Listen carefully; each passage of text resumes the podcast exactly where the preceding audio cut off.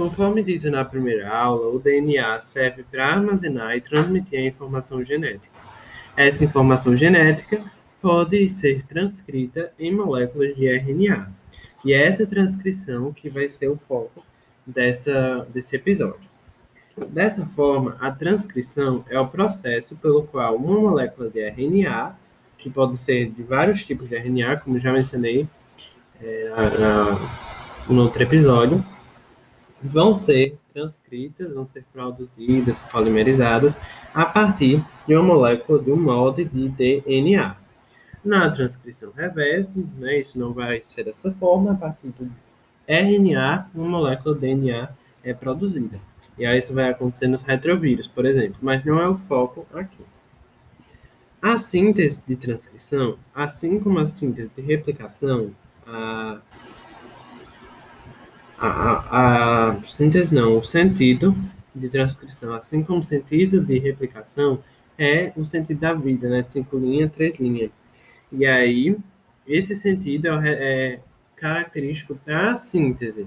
Não quer dizer que a sequência molde vai ter sentido. Pelo contrário, a gente vai ter aquela complementaridade, né, as fitas antiparalelas. Então, o sentido da sequência molde é três linhas, cinco linhas. Só que o sentido da replicação é o oposto, cinco linhas, três linhas. E aí, no caso, a gente deve entender que o DNA é formado por uma dupla fita, como a gente já estudou.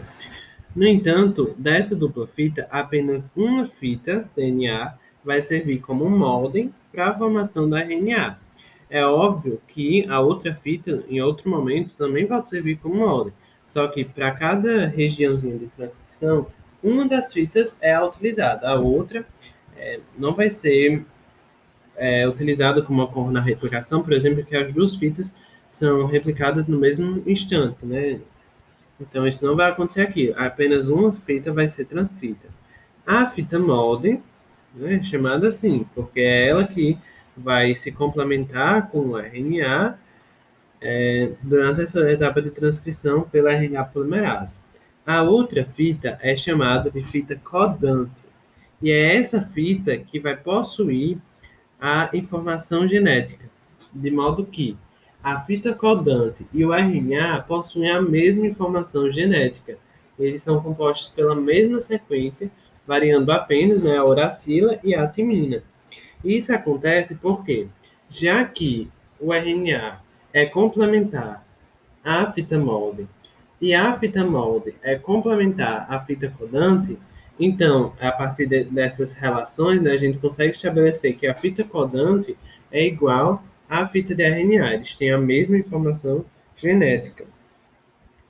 E aí, dependendo da, da transcrição do gene, a fita codante e a fita molde pode ser a de cima ou de baixo. Né? Então, isso vai variar, como eu já disse. Não quer dizer que apenas uma é, vai ser transcrita durante todo o tempo, né? Pode ser que uma seja transcrita em um certo momento e a outra depois.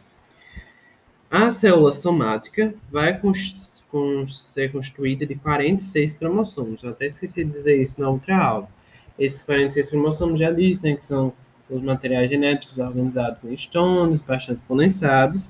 E esses cromossomos é, vão ter regiões, que são as sequências gênicas, que são regiões reconhecidas a partir de algumas informações que a gente vai ver, para que ocorra essa transcrição, para que ocorra essa produção de RNA a partir de DNA. E essa transcrição deriva de uma região chamada de região promotora.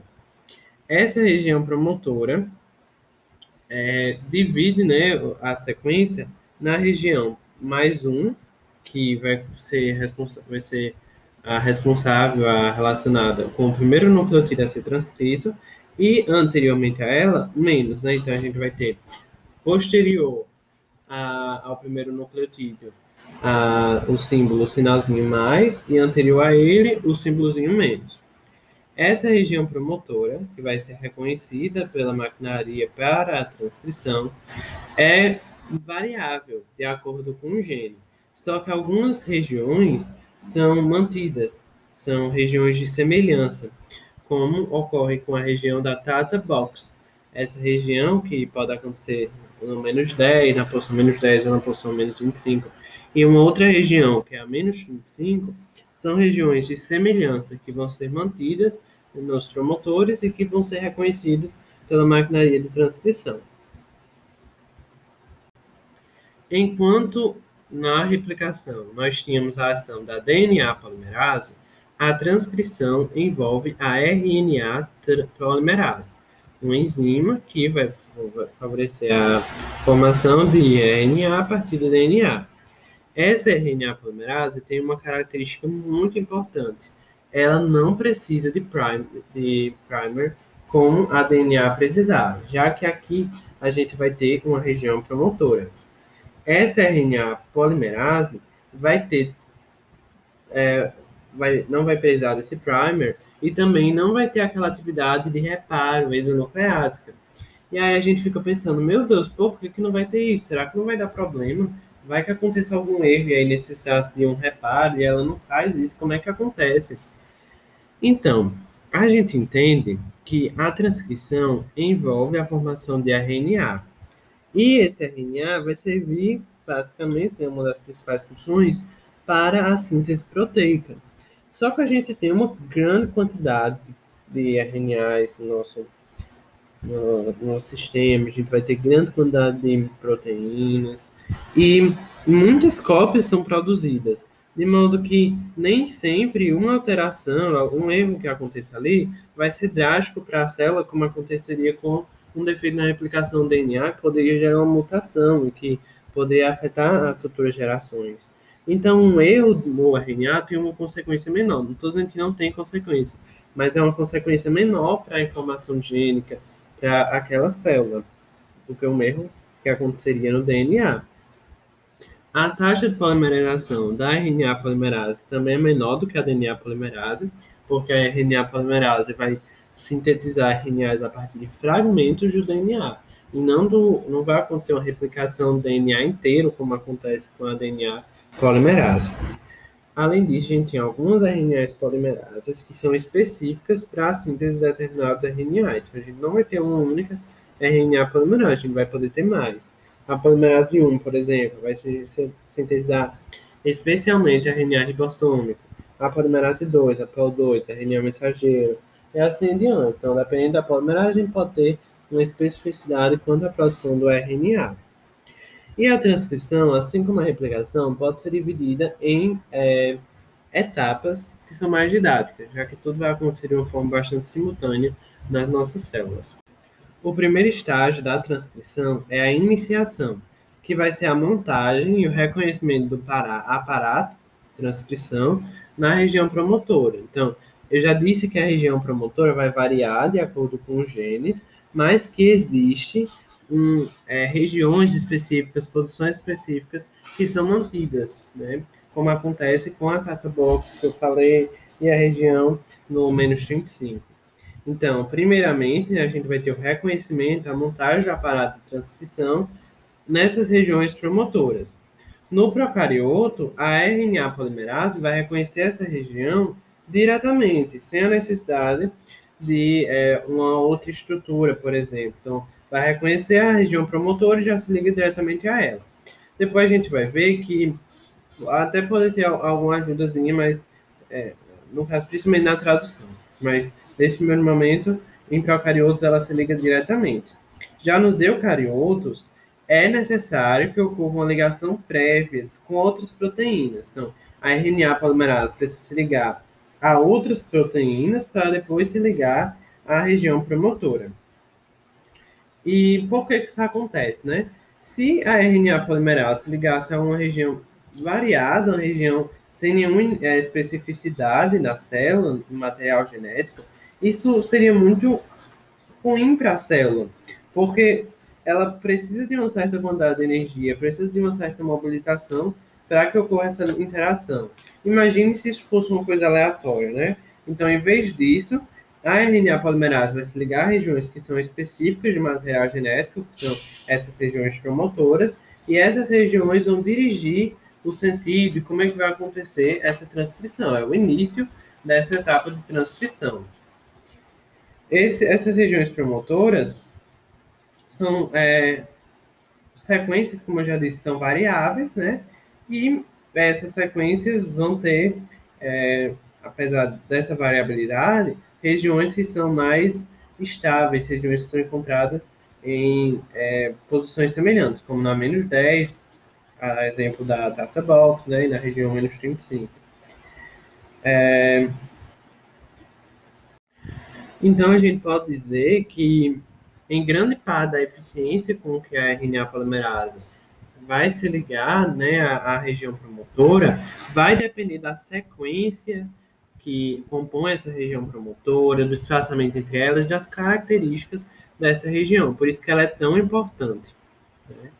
Então, a gente vai ter que, para que ocorra a transcrição nos eucariotos, né, a ligação da RNA polimerase à região promotora, como eu já disse, deve existir uma sequência de proteínas que são chamados de fatores de transcrição.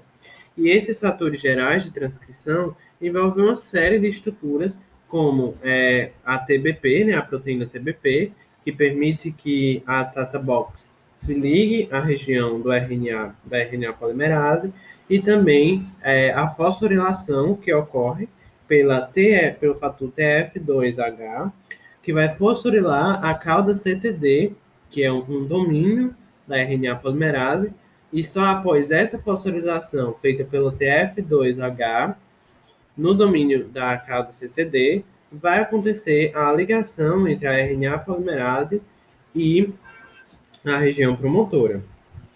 Após essa ligação, após essa interação que é feita entre a RNA polimerase e a região promotora, prosseguimos com o alongamento.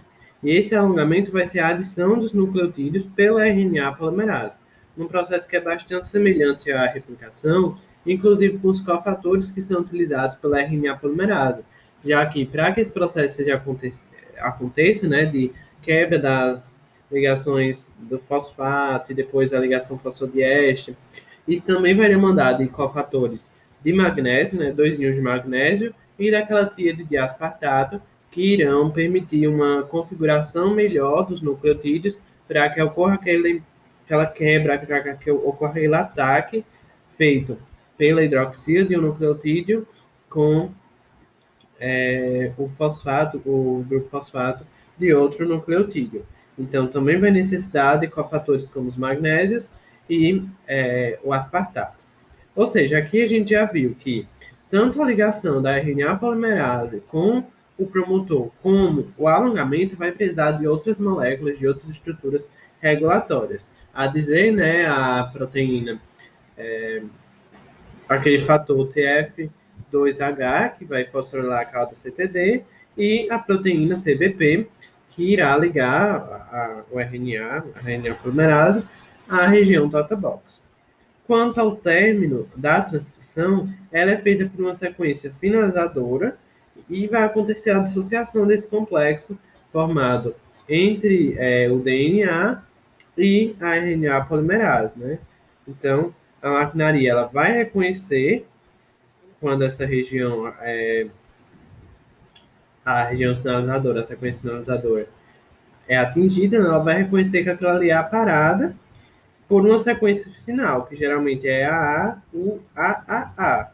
Essa sequência sinal vai ser reconhecida por uma endonuclease, e essa endonuclease vai fazer com que ocorra o corte daquele, daquela molécula de RNA produzida alguns nucleotídeos à frente. Então, você primeiro tem a, a verificação dessa sequência sinal, para que depois alguns nucleotídeos à frente seja feito o corte.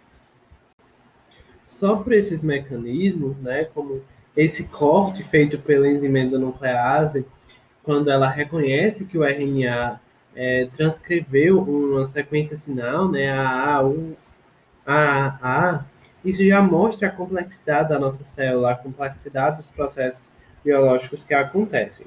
E após a síntese desse RNA no eucarioto, ele vai ser é, moldado, ele vai ser processado, porque esse RNA que foi produzido no caso de eucarioto é apenas um transcrito primário, que depois vai sofrer uma série de modificações para poder estar maduro, transformar-se num transcrito secundário e assim poder ser utilizado durante a tradução. Já nos procariotos, que são organismos mais simples, isso não é necessário. Muitas vezes a transcrição, inclusive, é feita simultaneamente com a tradução. O RNA que vai sendo transcrito, ele já vai sendo utilizado na tradução quase instantaneamente, quase simultaneamente.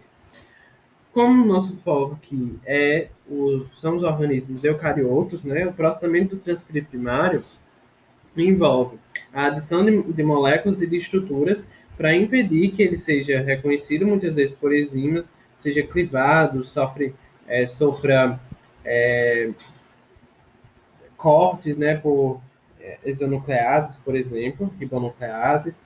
Então, uma das etapas disso é a adição da CAP5 que vai ser uma guanosina metilada, é uma estruturazinha metilada, e que é adicionada na posição 7, uma posição da extremidade 5 linha, por isso que o nome é CAP 5 linha, e essa extremidade permite que o é, RNA seja transformado, não seja reconhecido, né, já que a guanosina envolve uma ligação atípica envolvendo três fosfatos, é, faz com que essas porções do RNA não sejam reconhecidas pelas ribonucleases. E essas ribonucleases, caso reconhecessem, iriam degradar esse RNA. Além disso, a cap-5 assim como a cauda poliar, que é o próximo processamento, ajudam é, na tradução. Eles ajudam é, no reconhecimento do ribossomo com relação a esse RNA para que ocorra essa interação. E aí, falando dessa cauda poliar, né, vai ser uma sequência de nucleotídeos repetidos que após a clivagem na sequência sinal vai ser adicionada, e são uma cadeia de adeninas que vão ser adicionadas a partir do enzima que é a poliadenilato polimerase. E também vai ter essas mesmas funções de descaracterizar e de permitir a união com os ribossomos. Já a edição do RNA vai ser é, outros processos, além da cauda poliar e da cap5 linha, que vão envolver transformações químicas, como desaminações, como metilações, como modificações de códon. Então, um exemplo disso é a desaminação da citosina. E aí a citosina vai ser transformada em uracila. Isso vai fazer com que o códon mude né, de CAA para UAA, e é, essa modificação pode, inclusive, gerar estruturas diferentes. Porque o UAA é um códon de parada. Então, quando ocorre essa desaminação da citosina e a transformação dela em uracila, a gente pode ter alguns organismos que vão é, ter aquele mesmo transcrito primário, mas que após essa modificação vão ter transcritos diferentes. E aí, o que seria essa desaminação da citosina, né? A citosina apresenta um radical amino em sua estrutura. E essa amina pode ser transformada em um oxigênio, formando essa etapa de desaminação da citosina e transformando-a em uma uracila. Então, um códon, por exemplo, que era CAA, pode se transformar UAA, que é um códon parada. E é isso que acontece com as transformações envolvendo o gene da uma transformação pós-transcricional que envolve as polipoproteínas B100 e B48. A polipoproteína B100 é encontrada no, no fígado e ela é relacionada com aquela, aquela proteína carreadora né, de colesterol, a LDL. Ela está na LDL. Enquanto que a B48 é encontrada no, no intestino e está presente no quilomicron, que também transporta o colesterol e os triglicérides, mas nesse caso, lá no intestino. E aí, essas duas polipoproteínas são transcritas pelo mesmo gene. Só que como é que elas ficam em locais diferentes do nosso organismo, né? Como é que isso acontece? Isso é, é derivado justamente dessa transformação pós-transcricional, em que, no momento em que a citosina é convertida em uracila por uma citosina diaminase, que é uma enzima, né, a citosina diaminase, a a enzima que promove a desaminação da citosina. Quando isso acontece, é, essa proteína para esse, RNA, esse RNA passa para sua transcrição no códon parada, que é o, o AA.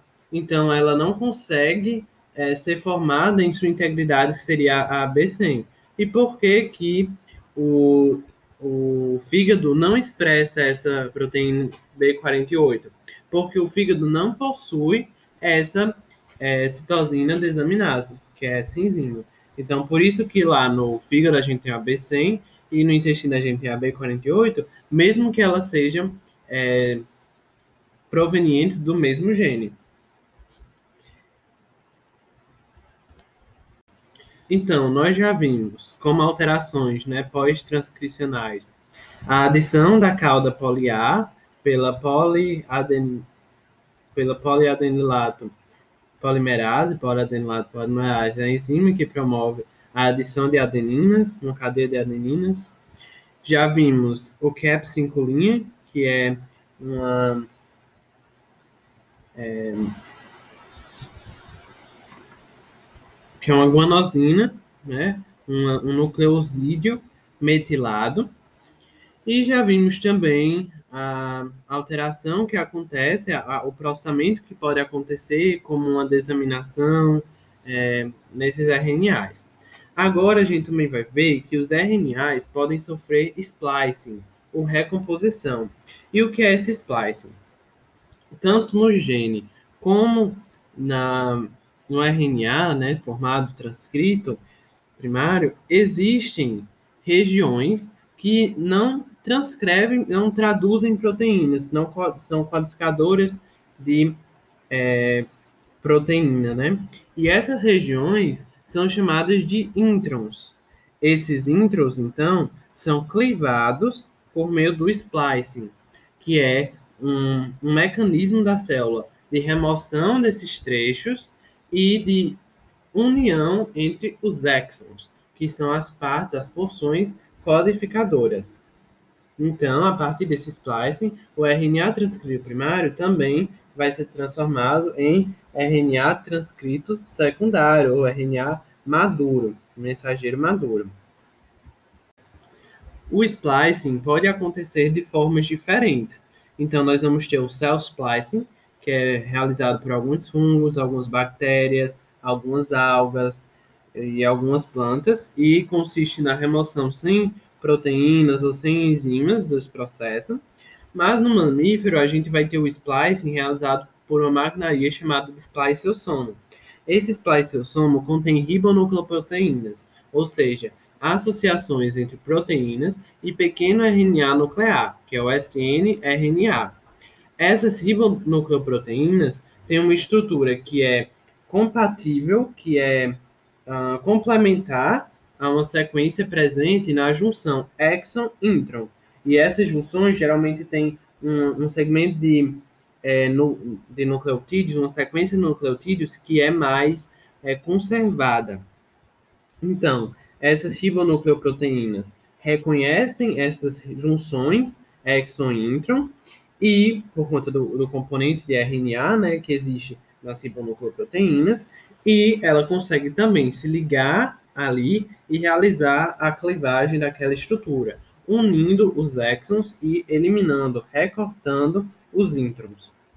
Outro tipo de splicing que pode acontecer é o splicing alternativo. Nesse splicing alternativo, não só os introns vão ser removidos, porém exons também podem ser removidos. E isso é muito interessante porque a gente pensa que existe uma variedade tão grande de proteínas e é, será que para cada proteína que existe, existe uma maquinaria específica para ela, existe um RNA específico para ele? Quando a gente pensa nisso, né, a gente é, percebe que isso seria um pouco improvável, porque teria que haver um grande quantidade, um quantidade muito grande de RNA é, tanto transcrito primário como transcrito secundário. E é o splicing alternativo que explica isso. Por quê? Com a remoção de alguns exons, a gente vai ter a formação de proteínas distintas. Então, por exemplo, cada determinada proteína tem um, um gene lá, e aí esse gene gera um, um, transcrito primário. Esse transcrito primário, por esse splicing é, alternativo, pode gerar proteínas diferentes dependendo dos exons que são clivados junto dos introns. E aí a gente vai ter essas proteínas distintas codificadas pelo mesmo gene. É, Um dado né, mostra que existem 100 mil proteínas aproximadamente para 21.306 genes codificadores. Então, 21 mil, 20 mil aproximadamente genes codificam 100 mil proteínas, justamente por conta desse splicing alternativo que acontece.